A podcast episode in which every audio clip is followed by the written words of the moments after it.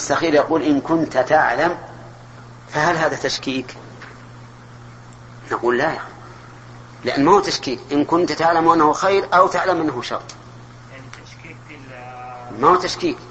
شف، إن كنت تعلم أنه خير وإن كنت تعلم أنه شر، فالله يعلم أحد الأمرين. لا، نحن ما نعلم، لكن الكلام على الله، في علمك أنت ما تنزل، لكن أنت ما أنت لست تقول إن كنت تعلم فقط، إن كنت تعلم أنه خير وإن كنت تعلم أنه شر. والله عالم بأحد الأمرين قطعا، عالم أنه خير لك أو شر، فتقول إن كنت تعلم أنه خير فيسر فاقدره لي، إن كنت تعلم أنه شر فاصرفه عني. واضح؟ طيب أسأله عنده سؤال. نعم. إيه؟ نعم.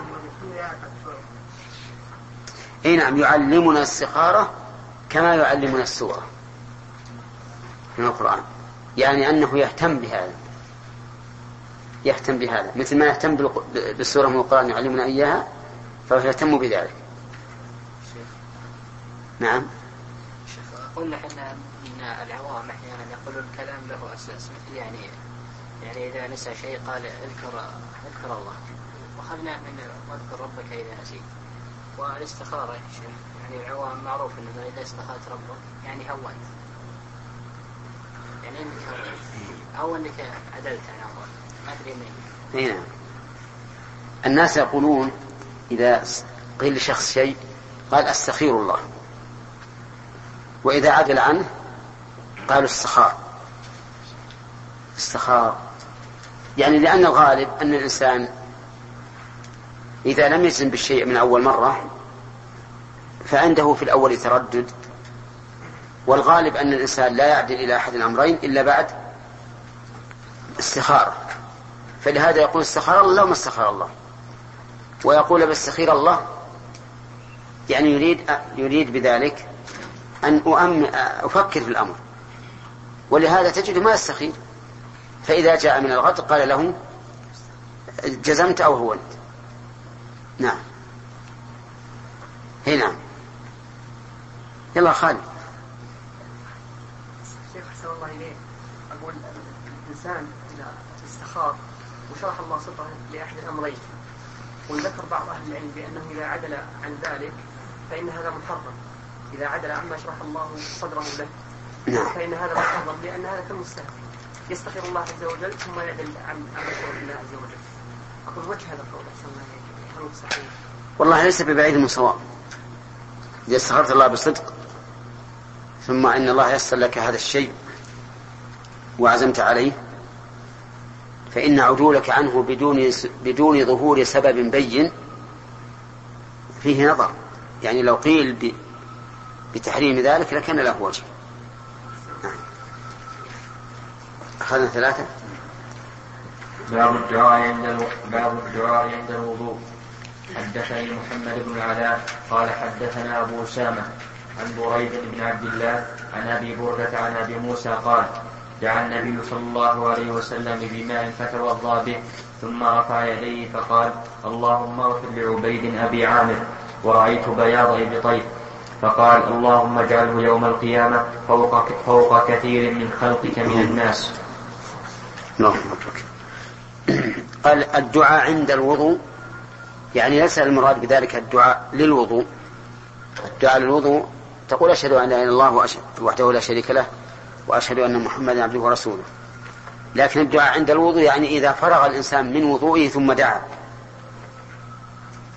وظاهر كلام المؤلف أن النبي صلى الله عليه وسلم لم يتوضأ للدعاء،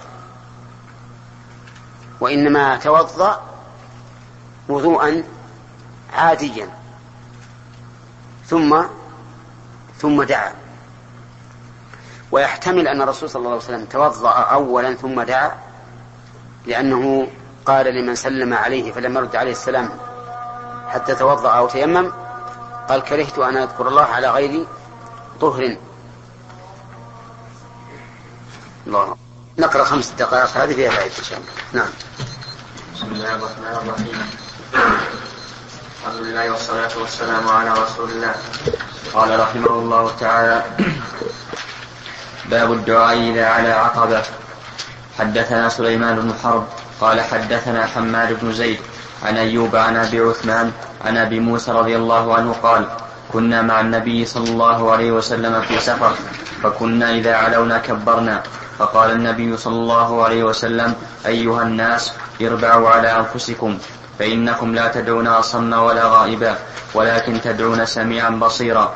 ثم أتى علي وأنا أقول في نفسي: لا حول ولا قوة إلا بالله. فقال: يا عبد الله بن قيس، قل لا حول ولا قوة إلا بالله، فإنها كنز من كنوز الجنة. أو قال: ألا أدلك على كلمة هي كنز من كنوز الجنة، لا حول ولا قوة إلا بالله. بسم الله الرحمن الرحيم. باب الدعاء إذا على عقبة. ثم ذكر أنه كانوا إذا علوا كبروا في السفر، إذا علوا شيئا مرتفعا من جبل أو رمل أو غير ذلك يكبرون، يقولون الله أكبر. وإذا هبطوا سبحوا.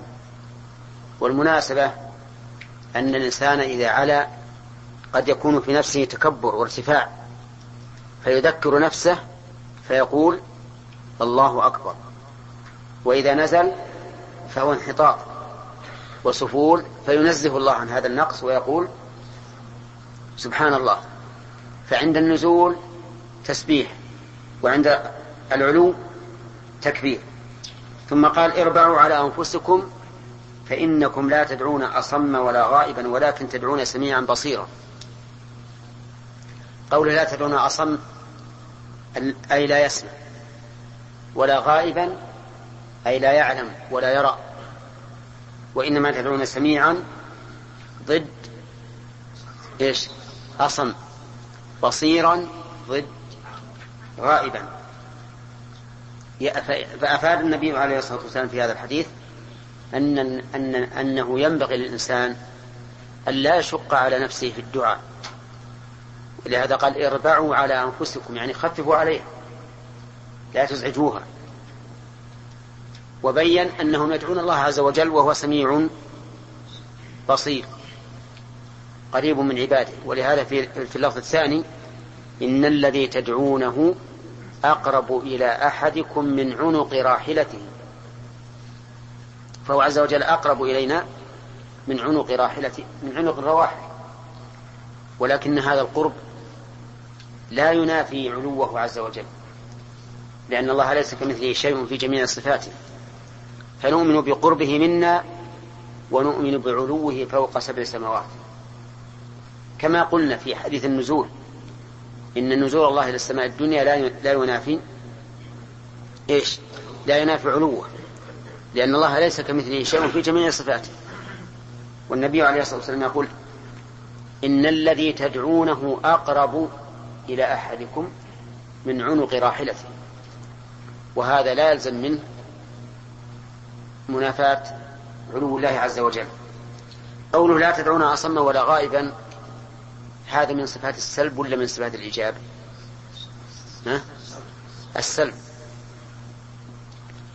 وإنما نفى عنه الصمم والغيبة لكمال سمعه وبصره، لأن القاعدة عندنا في الصفات المنفية أن المراد بها إثبات كمال الضد. فإذا قلت ليس الله بأصم، فالمعنى أنه كامل السمع، فليس في سمعه صمم. إذا قلت إن الله لا يظلم، فالمعنى أن الله كامل العدل فلا ظلم عنده، وهكذا. ثم أتى على عبد الله بن قيس وهو أبو موسى الأشعري رضي الله عنه فقال: يا عبد الله بن قيس، قل لا حول ولا قوة إلا بالله، فإنها كنز من كنوز الجنة. لا حول ولا قوة إلا بالله، ما المعنى؟ قال العلماء: لا حول ولا قوة إلا بالله أي لا تحول، من حال إلى حال، ولا قوة على ذلك إلا بالله، يعني إلا بأن يعينك الله عز وجل. فالباء هنا للاستعانة، ولهذا نقول إن هذه الكلمة كلمة استعانة وليست كلمة استرجاع، إنها كلمة استعانة وليست كلمة استرجاع. فإذا حاولت شيئا صعبا فقل إيش؟ لا حول ولا قوة إلا بالله، يسهل عليك. كثير من الناس الآن إذا أصيبوا بمصيبة قالوا لا حول ولا قوة إلا بالله، ولكن هذا خلاف الأولى. الأولى إذا أصبت بمصيبة أن تقول إنا لله وإنا إليه راجعون، فإن هذه مقالة الصابرين. لكن يمكن أن يوجه كلام الناس، أعني قولهم لا حول ولا قوة إلا بالله، على أن الإنسان يستعين بالله على تحمل هذه المصيبة، وهذا توجيه لا بأس به. لكن الأولى المحافظة على ما جاء في القرآن، أن نقول لا حول ولا قوة إلا بالله. وقوله كنز من كنوز الجنة يعني أنها من أفضل الدعاء الذي يستعين به الإنسان على الوصول إلى الجنة، لأن الإنسان إذا استعان بالله بهذه الكلمة سهل الله عليه الأعمال وتيسرت حتى يصل بذلك إلى الجنة. نعم نعم.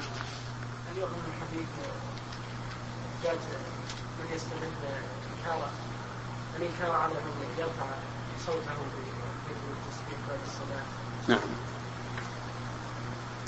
يدخل في هذا يعني لا، لأن الناس ما يجهلون أنفسهم، الناس لا يجهلون أنفسهم في هذا، لكن في الحديث الذي ذكر المؤلف يجهدون أنفسهم، ولهذا قال اربعوا عليه، ما قال أخفوا أو اسكتوا أو أسروا، قال اربعوا عليها مما يدل على أنهم يرفعون رفعا يشق عليه. نعم. إيش؟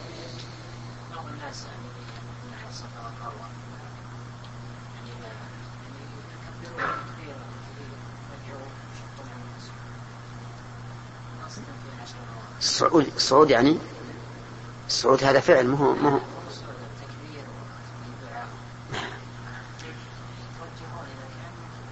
ما أجر، ما سمعت أحد يشق. الذين يتبعون المطوف صحيح هم الذي يمكن يشقون على أنفسهم. نعم.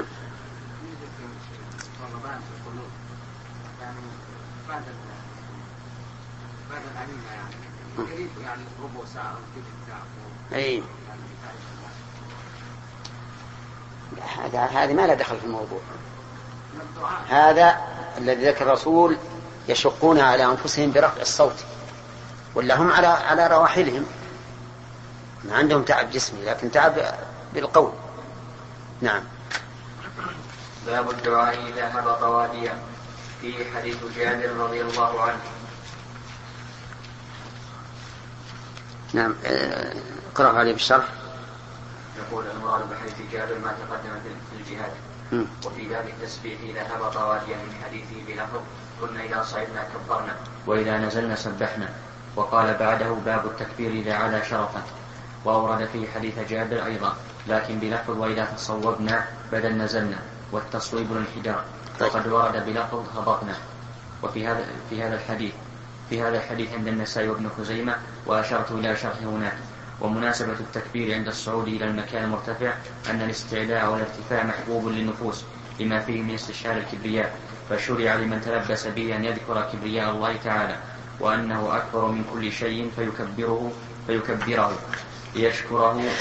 ليشكر له ذلك فيزيده من فضله. ومناسبة التصريح عند الهبوط لكون المكان المنخفض محل ضيق، فيشرع فيه التسبيح لأنه من أسباب الفرج، كما وقع في قصة يونس عليه السلام. والسلام على رسول الله. قال البخاري رحمه الله تعالى: باب الدعاء إذا أراد سفرا أو رجع. فيه يحيى بن أبي إسحاق عن أنس: حدثنا إسماعيل قال حدثنا مالك عن نافع عن عبد الله بن عمر رضي الله عنهما أن رسول الله صلى الله عليه وسلم كان إذا قفل من غزو أو حج أو عمرة يكبر على كل شراف من الأرض 3 تكبيرات ثم يقول: لا إله إلا الله وحده لا شريك له، له الملك وله الحمد وهو على كل شيء قدير، آيبون تائبون عابدون، لربنا حامدون، صدق الله وعده ونصر عبده وهزم الأحزاب وحده. بسم الله الرحمن الرحيم. هذا أيضا من الدعاء إذا أراد سفرا، ولكن المؤلف يقول: فيه يحيى ابن أبي إسحاق عن أنس، ولم يذكر الحديث ولكنه أشار إليه إشارة ويمكن للشرح. يقرأ بالله عنه. يقول: والمراد بحديث يحيى ابن أبي إسحاق فيما أظن الحديث الذي أوله أن النبي صلى الله عليه وسلم أقبل من خيبر وقد أردف صفية، فلما كان ببعض الطريق عثرت الناقة، فإن في آخره فلما أشرفنا على المدينة قال: آيبون تائبون عابدون لربنا حامدون، فلم يزل يقولها حتى دخل المدينة. وقد تقدم وصولا في أواخر الجهاد وفي الأدب وفي أواخر اللباس، وشرحته هناك إلا الكلام الأخير هنا فوعدت بشرحه هنا. وإسماعيل في الحديث الموصول هو ابن أبي ويس، قوله كان يقرأ. طيب، أما إذا أراد سفرا فهو معروف أنه صلى الله عليه وسلم يقول فيما يقول: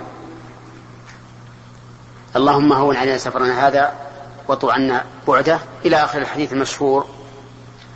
وأما إذا رجع فإنه يقول إذا قفل ما ذكره المؤلف هنا، ويقوله أيضا إذا أشرف على المدينة حتى يدخلها. أما معنى الحديث فقد سبق أكثره، لكن قوله آيبون أي راجعون، ومنه قوله تعالى: نعم العبد إنه أواب، أي رجاع إلى الله سبحانه وتعالى. وقوله تائبون من التوبة، وهو الرجوع إلى الله عز وجل من معصيته إلى طاعته. وقوله عابدون اسم فاعل من العبادة، أي متذللون له بالطاعة محبة وتعظيما. وقوله لربنا حامدون من الحمد، وهو وصف المحمود بالكمال. وقدم قوله لربنا من أجل الاختصاص. وقوله صدق الله وعده، لأن الله وعد بأن ينصر رسله والذين آمنوا في الحياة الدنيا، فصدق الله وعده ونصر نبيه صلى الله عليه وسلم. ولهذا قال: ونصر عبده وهزم الأحزاب وحده. وهذه الجمل 3 تناسب فيما إذا قدم من الغزو، فيما إذا قدم من الغزو، لكن قد يقولها الرسول عليه الصلاة والسلام تذكيرا بنعمة الله سبحانه وتعالى بهذا النصر، كما قاله حين صعد الصفاء في الحج فقال: لا إله إلا الله وحده أنجز وعده ونصر عبده وهزم الأحزاب وحده. فيكون هذا من باب التذكير بهذه النعم إذا قفل من الحج أو العمرة. أما إذا قفل من الغزو فالأمر فيه فالمناسبة فيه ظاهرة. نعم.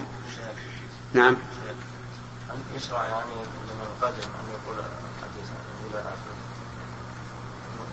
لمن قفل أول ما يقفل، يعني مثلا إذا سافرت إلى مكة فأول ما ترجع تقول هذا، تقول دعاء السفر المعروف، ثم تقول هذا، وإذا أقبلت على البلد تقول هذا. صدق. نعم.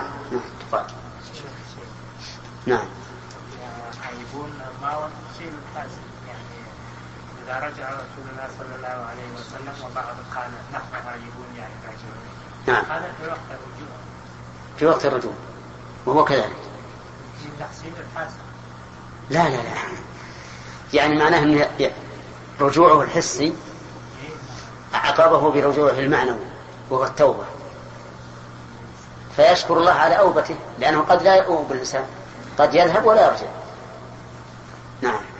الرسول صلى الله عليه وسلم قال إذا رجع من حج أو عمرة فقط أن يقول إذا رجع من أي سفر مما إيش؟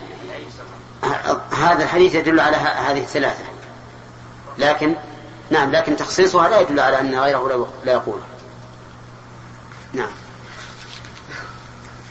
باب الدعاء للمتزوج. حدثنا مسدد قال حدثنا حماد بن زيد عن ثابت عن انس رضي الله عنه قال راى النبي صلى الله عليه وسلم على عبد الرحمن بن عوف اثر صفرة فقال مهيا او مه؟ قال تزوجت امرأة على وزن نواة من ذهب، فقال بارك الله لك، أولم ولو بشاء. وحدثنا أبو النعمان قال حدثنا حماد بن زيد عن عمرو عن جابر رضي الله عنه قال هلك أبي وترك 7 أو 9 بنات، فتزوجت امرأة فقال النبي صلى الله عليه وسلم تزوجت يا جابر؟ قلت نعم. قال بكرا أم ثيبا؟ قلت ثيب. قال هلا جارية تلاعبها وتلاعبك أو تضاحكها وتضاحكك؟ قلت هلك أبي فترك 7 أو 9 بنات، فكرهت أن أجيئهن بمثلهن، فتزوجت امرأة تقوم عليهن. قال فبارك الله عليك. لم يقل ابن عيينة ومحمد بن مسلم عن عمرو بارك الله عليك. هذا أيضا الدعاء للمتزوج، أن يقول بارك الله لك وعليك، أو يقول بارك الله لكما وعليكما وجمع بينكما في خير. وقد سبق الكلام على هذا، وبينا أن الله أبدل تهنئة الجاهلية بهذا الدعاء المبارك. فالجاهلية يقولون بالرفاء والبنين، يعني بالرفاهية والترف والنعمة، والبنين أن الله يرزقك البنين، لأنهم كانوا يكرهون البنات. وقد سمعنا أن بعض الجاهليين الآن السفهاء يقولون ذلك للمتزوجين، يقولون بالرفاء والبنين، ويعدلون عن سنة الرسول صلى الله عليه وسلم بهذا الدعاء المبارك من أجل أن يعيدوا الجاهلية الأولى، وذلك لجهلهم وسفههم وعدم رغبتهم بالسنة. وإلا فإن المؤمن حقيقة لا يمكن أن يعدل بما جاء عن الرسول صلى الله عليه وسلم شيئا أبدا، فإن ما جاء عن الرسول صلى الله عليه وسلم هو الخير، لا سيما وأن إبدال النبي صلى الله عليه وسلم التهنئة الجاهلية به يدل على كراهيته لها. وفي حديث جابر دليل على مراعاة تأديب البنات، وأنه ينبغي للإنسان أن يراعي من عنده من البنات من أجل تأديبهن. وفيها أن الأولى للإنسان أن يتزوج بكرا إلا ل7، ولهذا أرشد النبي صلى الله عليه وسلم جابرا إلى ذلك حتى بين له السبب. نعم.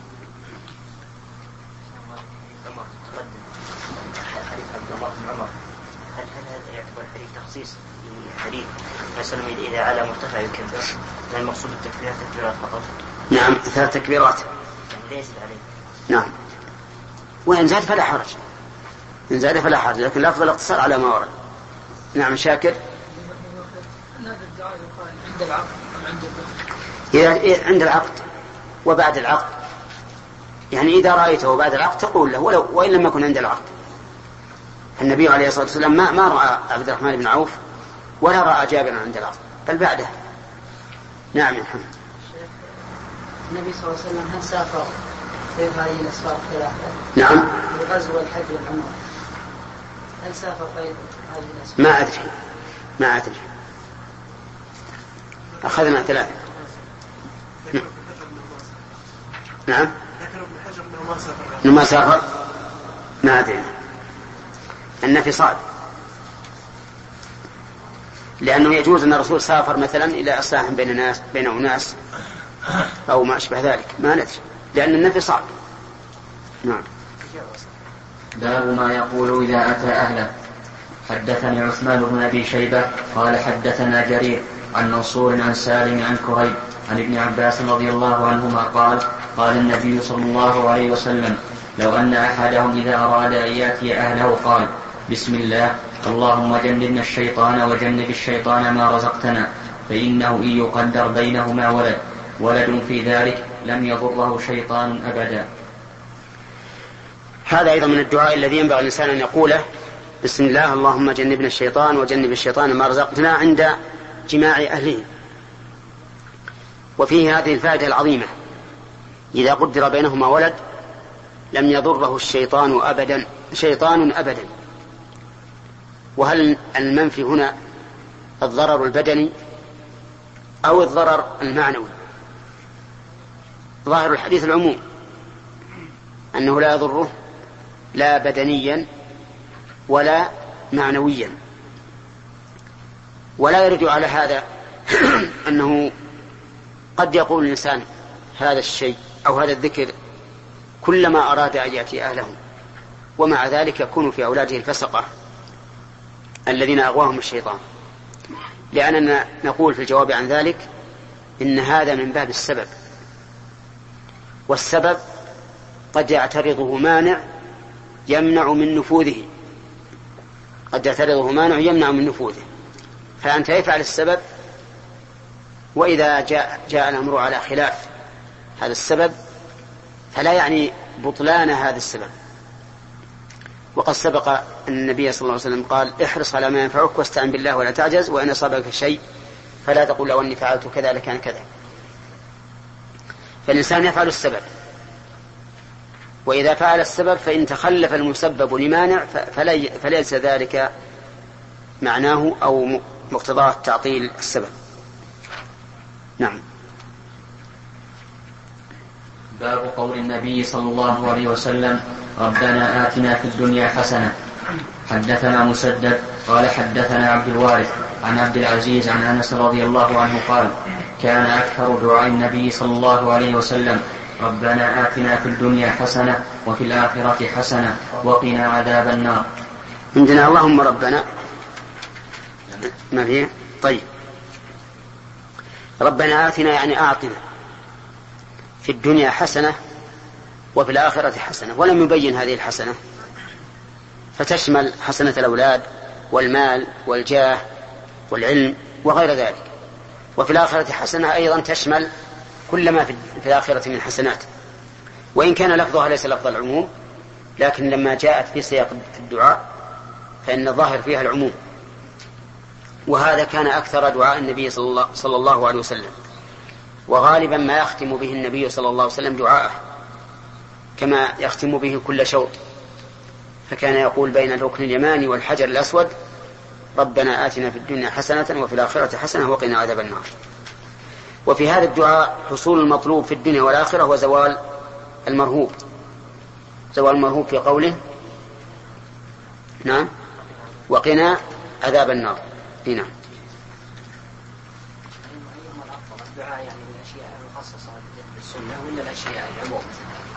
الأحسن هذا وهذا، استعمل ما جاء به السنة من هذا وهذا. وأيضا هناك أدعية خاصة يحتاجها الإنسان ينص عليها فيدعو بها. نعم.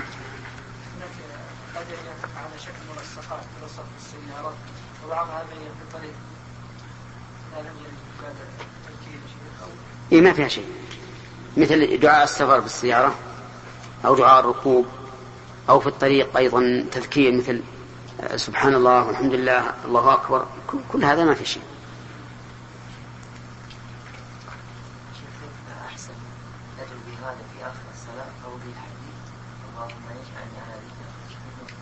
كلهن ادعي بهذا وهذا، ادهن ادعي فيهن كلهن. ربنا آتنا في الدنيا حسنة هذه الآخر. نعم. باب التعوذ من فتنة الدنيا.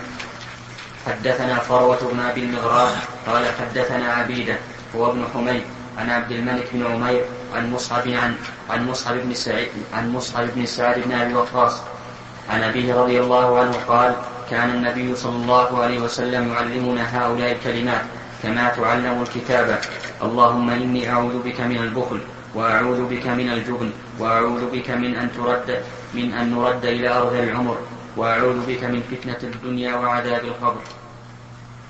سبق الكلام على هذا. باب تكريم الدعاء. حدثنا إبراهيم بن المنذر قال حدثنا أنس بن عياض عن هشام عن أبيه عن عائشة رضي الله عنها أن رسول الله صلى الله عليه وسلم طب حتى إنه ليخيل إليه أنه قد صنع الشيء وما صنعه، وإنه دعا ربه ثم قال أشعرت أن الله قد أفتاني فيما استفتيته فيه. فقالت عائشة: وما ذاك يا رسول الله؟ قال: جاءني رجلان فجلس أحدهما عند رأسي والآخر عند رجلي، فقال أحدهما لصاحبه: ما وجع الرجل؟ قال: مطبوب. قال: من طبه؟ قال: لبيد بن الأعصم. قال: فبماذا؟ قال: في مشط ومشاطة وجف طلعة. قال: فأين هو؟ قال: في ذروان، وذروان بئر في بني زريق.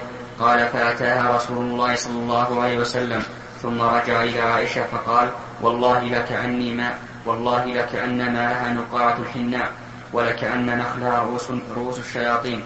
قالت: فأتى رسول الله صلى الله عليه وسلم فأخبرها عن البئر، فقلت: يا رسول الله، فهل لا أخرجته؟ قال: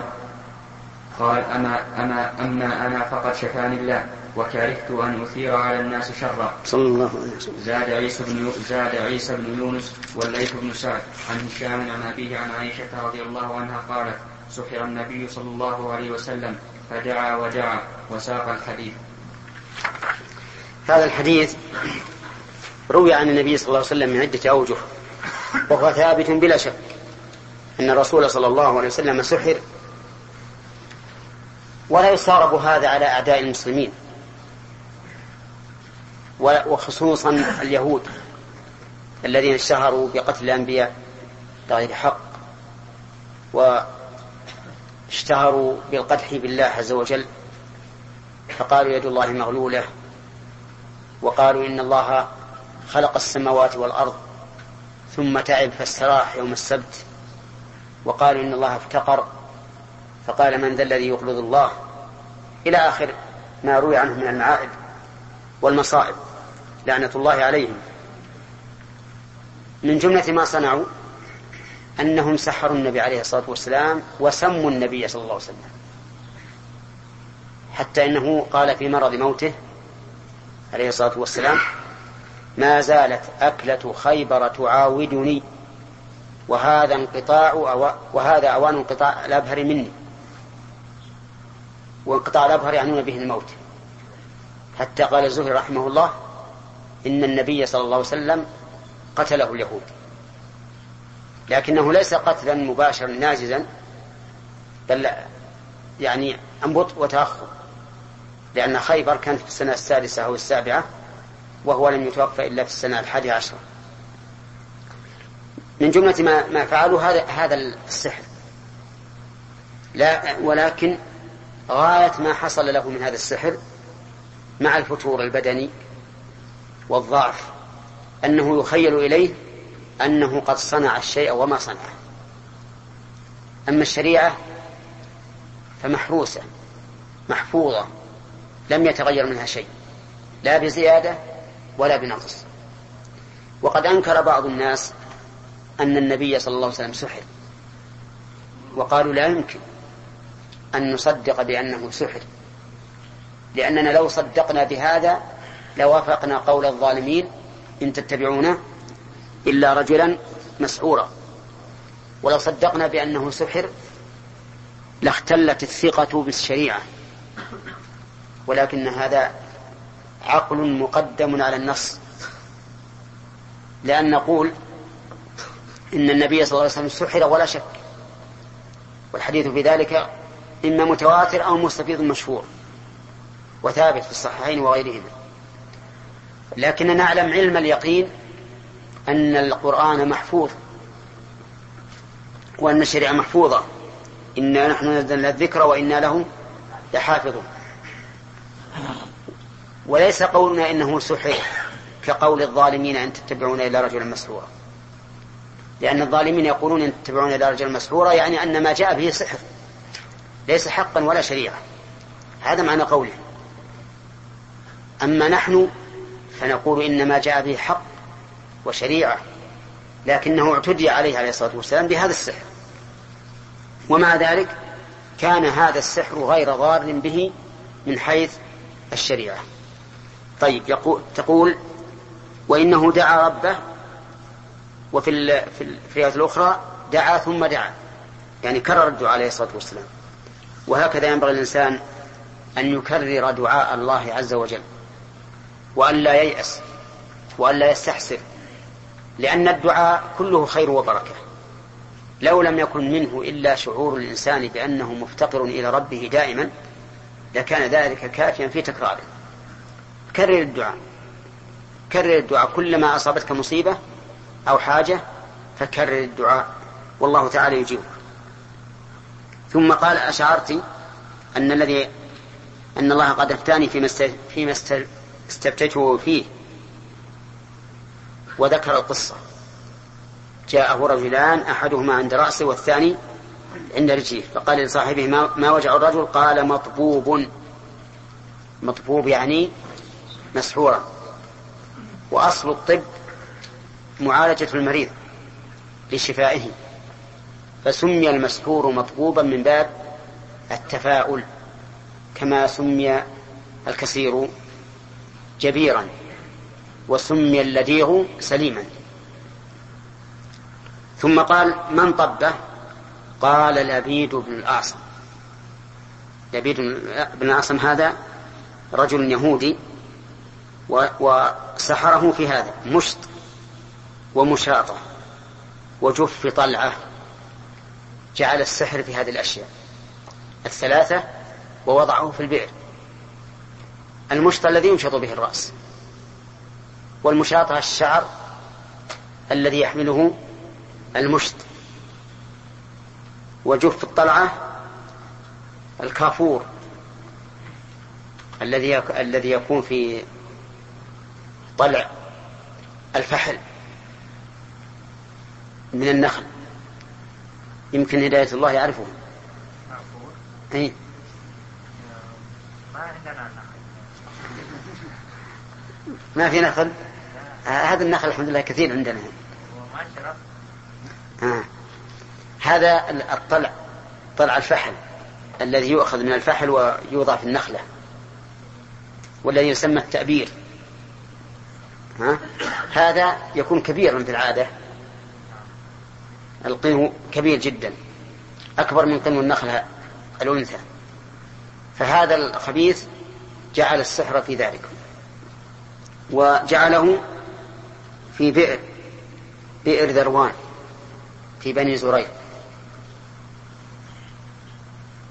يقول فأتاها الرسول عليه الصلاة والسلام فرأى ماءها نقاعة الحنة، يعني مثل نقاعة الحنة، والحنة معروفة ظن نقاعة تكون صفراء في سواد، وإذا نخلها رؤوس الشياطين، يعني كأنها رؤوس الشياطين.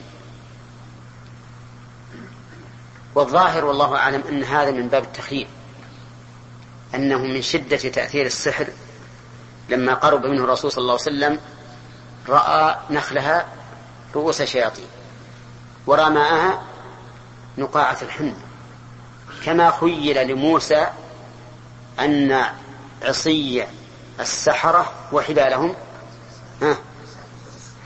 تسعى، أنها تسعى إليه.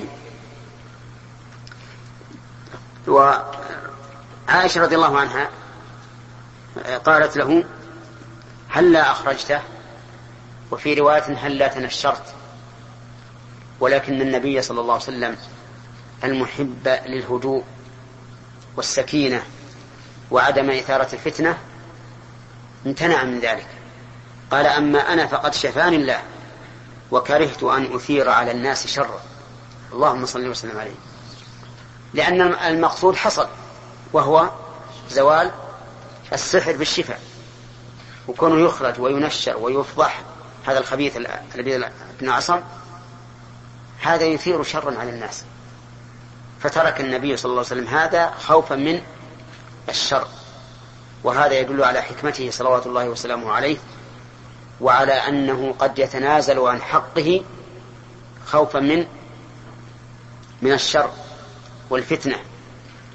كما فعل عليه الصلاة والسلام حين تنازل في قصة الإفك التي هي من أعظم ما رمي به، حيث إن المنافقين أرادوا أن يدنسوا فراشه صلوات الله وسلامه عليه، وكانوا يتحينون الفرصة، ليوقعوه، فوجدوا هذه الفرصة. كانت عائشة رضي الله عنها خرجت تقضي حاجتها في غزوة من غزوات الرسول صلى الله عليه وسلم، وكانت فيها أودجها، فآذن النبي صلى الله عليه وسلم بالرحيل، فجاء الناس وأخذوا أودجها وربطوه على البعير، ولم يحسوا بفقدها لأنها في ذلك الوقت كانت صغيرة لم يأخذها اللحم، وظنوا أنها موجودة، ولا سيما كما تعرفون حالة الناس عند الرحيل، يكون معهم قوة على التحميل وسرعة، ما يتأنون، ويكون الشيء عندهم خفيفا، لكنها رضي الله عنها ليست موجودة، قد ذهبت تقضي حاجتها. فلما جاءت وجدت القوم قد رحلوا، وانظر إلى ذكائها على صغرها، قالت إن ذهبت أطلبهم ضعت وضيعوني، لكني أبقى في المكان، حتى يرجعوا إلي، وهذا من ذكائها رضي الله عنها. فبقيت، وإذا صفوان بن معطل رضي الله عنه من قوم إذا ناموا لا يمكن أن يستيقظوا إلا إذا شبعوا من النوم، وكان في أخريات القوم، فلما استيقظ وأقبل وإذا هذا السواد، فلما وصل إليه وإذا عائشة أم المؤمنين رضي الله عنها، ولكن تدرون ماذا فعل؟ أناخ البعير ووطئ على ركبة البعير، ولم يكلمها بكلمة قط، ما كلمها، احتراما لفراش رسول الله صلى الله عليه وسلم، حتى ركبت، فجاء يقود بها ضحى، والمريب هل يمكن أن يعرض ريبته على الناس ضحى؟ أبدا ما يمكن. ثم انتهت القضية. اتخذ المنافقون من هذا سلاحا ليطعنوا لا في أم المؤمنين ولا في محمد بن عبد الله، ولكن في الرسالة التي جاء بها، لأنه إذا أصبح هذا الرجل قد دنس فراشه هذا الدنس، ومن أصحابه أيضا، ما بقي ثقة في الشريعة أبدا، وهم يريدون هذا والعياذ بالله، فصاروا يفشون هذا الأمر بين الناس، حتى انزج من المسلمين 3 من المؤمنين حقا وقالوا ما قالوا، ومنهم حسان بن ثابت رضي الله عنه، حصل منه هذا الشيء، ثم شاع الخبر، ولما وصلت المدينة مرضت رضي الله عنها لحكمة أرادها الله، حكمة، مرضت نحو من شهر، وكان الرسول صلى الله عليه وسلم يأتي إليها ويعودها، ولكنها لا تجد منه الرقة واللين الذي كانت تعهده، إنما يأتي ويقول كيف أتيكم ثم ينصرف، واستغربت هذا الأمر. والنبي صلى الله عليه وسلم في هذه المدة كما يقول المتأخرون قد عاش على أعصابه، يتكلم ويسأل ويشاور، ولكنه صلى الله عليه وسلم واثق بالله عز وجل بأن الله تعالى لن يهينه إلى هذا الحد حتى يجعل فراشه دنسا بهذه التهمة الكاذبة. فخرجت ذات يوم مع أم مصطح ابن عثاثة رضي الله عنه للخلاء لقضاء الحاجة، فعثرت فقالت أم مصطح تعس مصطح، قالت عائشة كيف تقولين تعس مصطح؟ مصطح من المهاجرين الأولين، كيف تأس؟ قالت أما سمعت كذا وكذا؟ وذكرت ما قيل. قالت لا ما سمعت. ثم رجعت إلى بيتها وجعلت لا تنام أبدا، لا يلقى لها دم ولا تهنأ بنوم، لأن المقام عظيم، مو تدنيس عائشة بنت أبي بكر، تدنيس الرسالة كلها، ولكن جاء الفرج من الله عز وجل. وعرض عليها الرسول عليه الصلاة والسلام، عرض عليها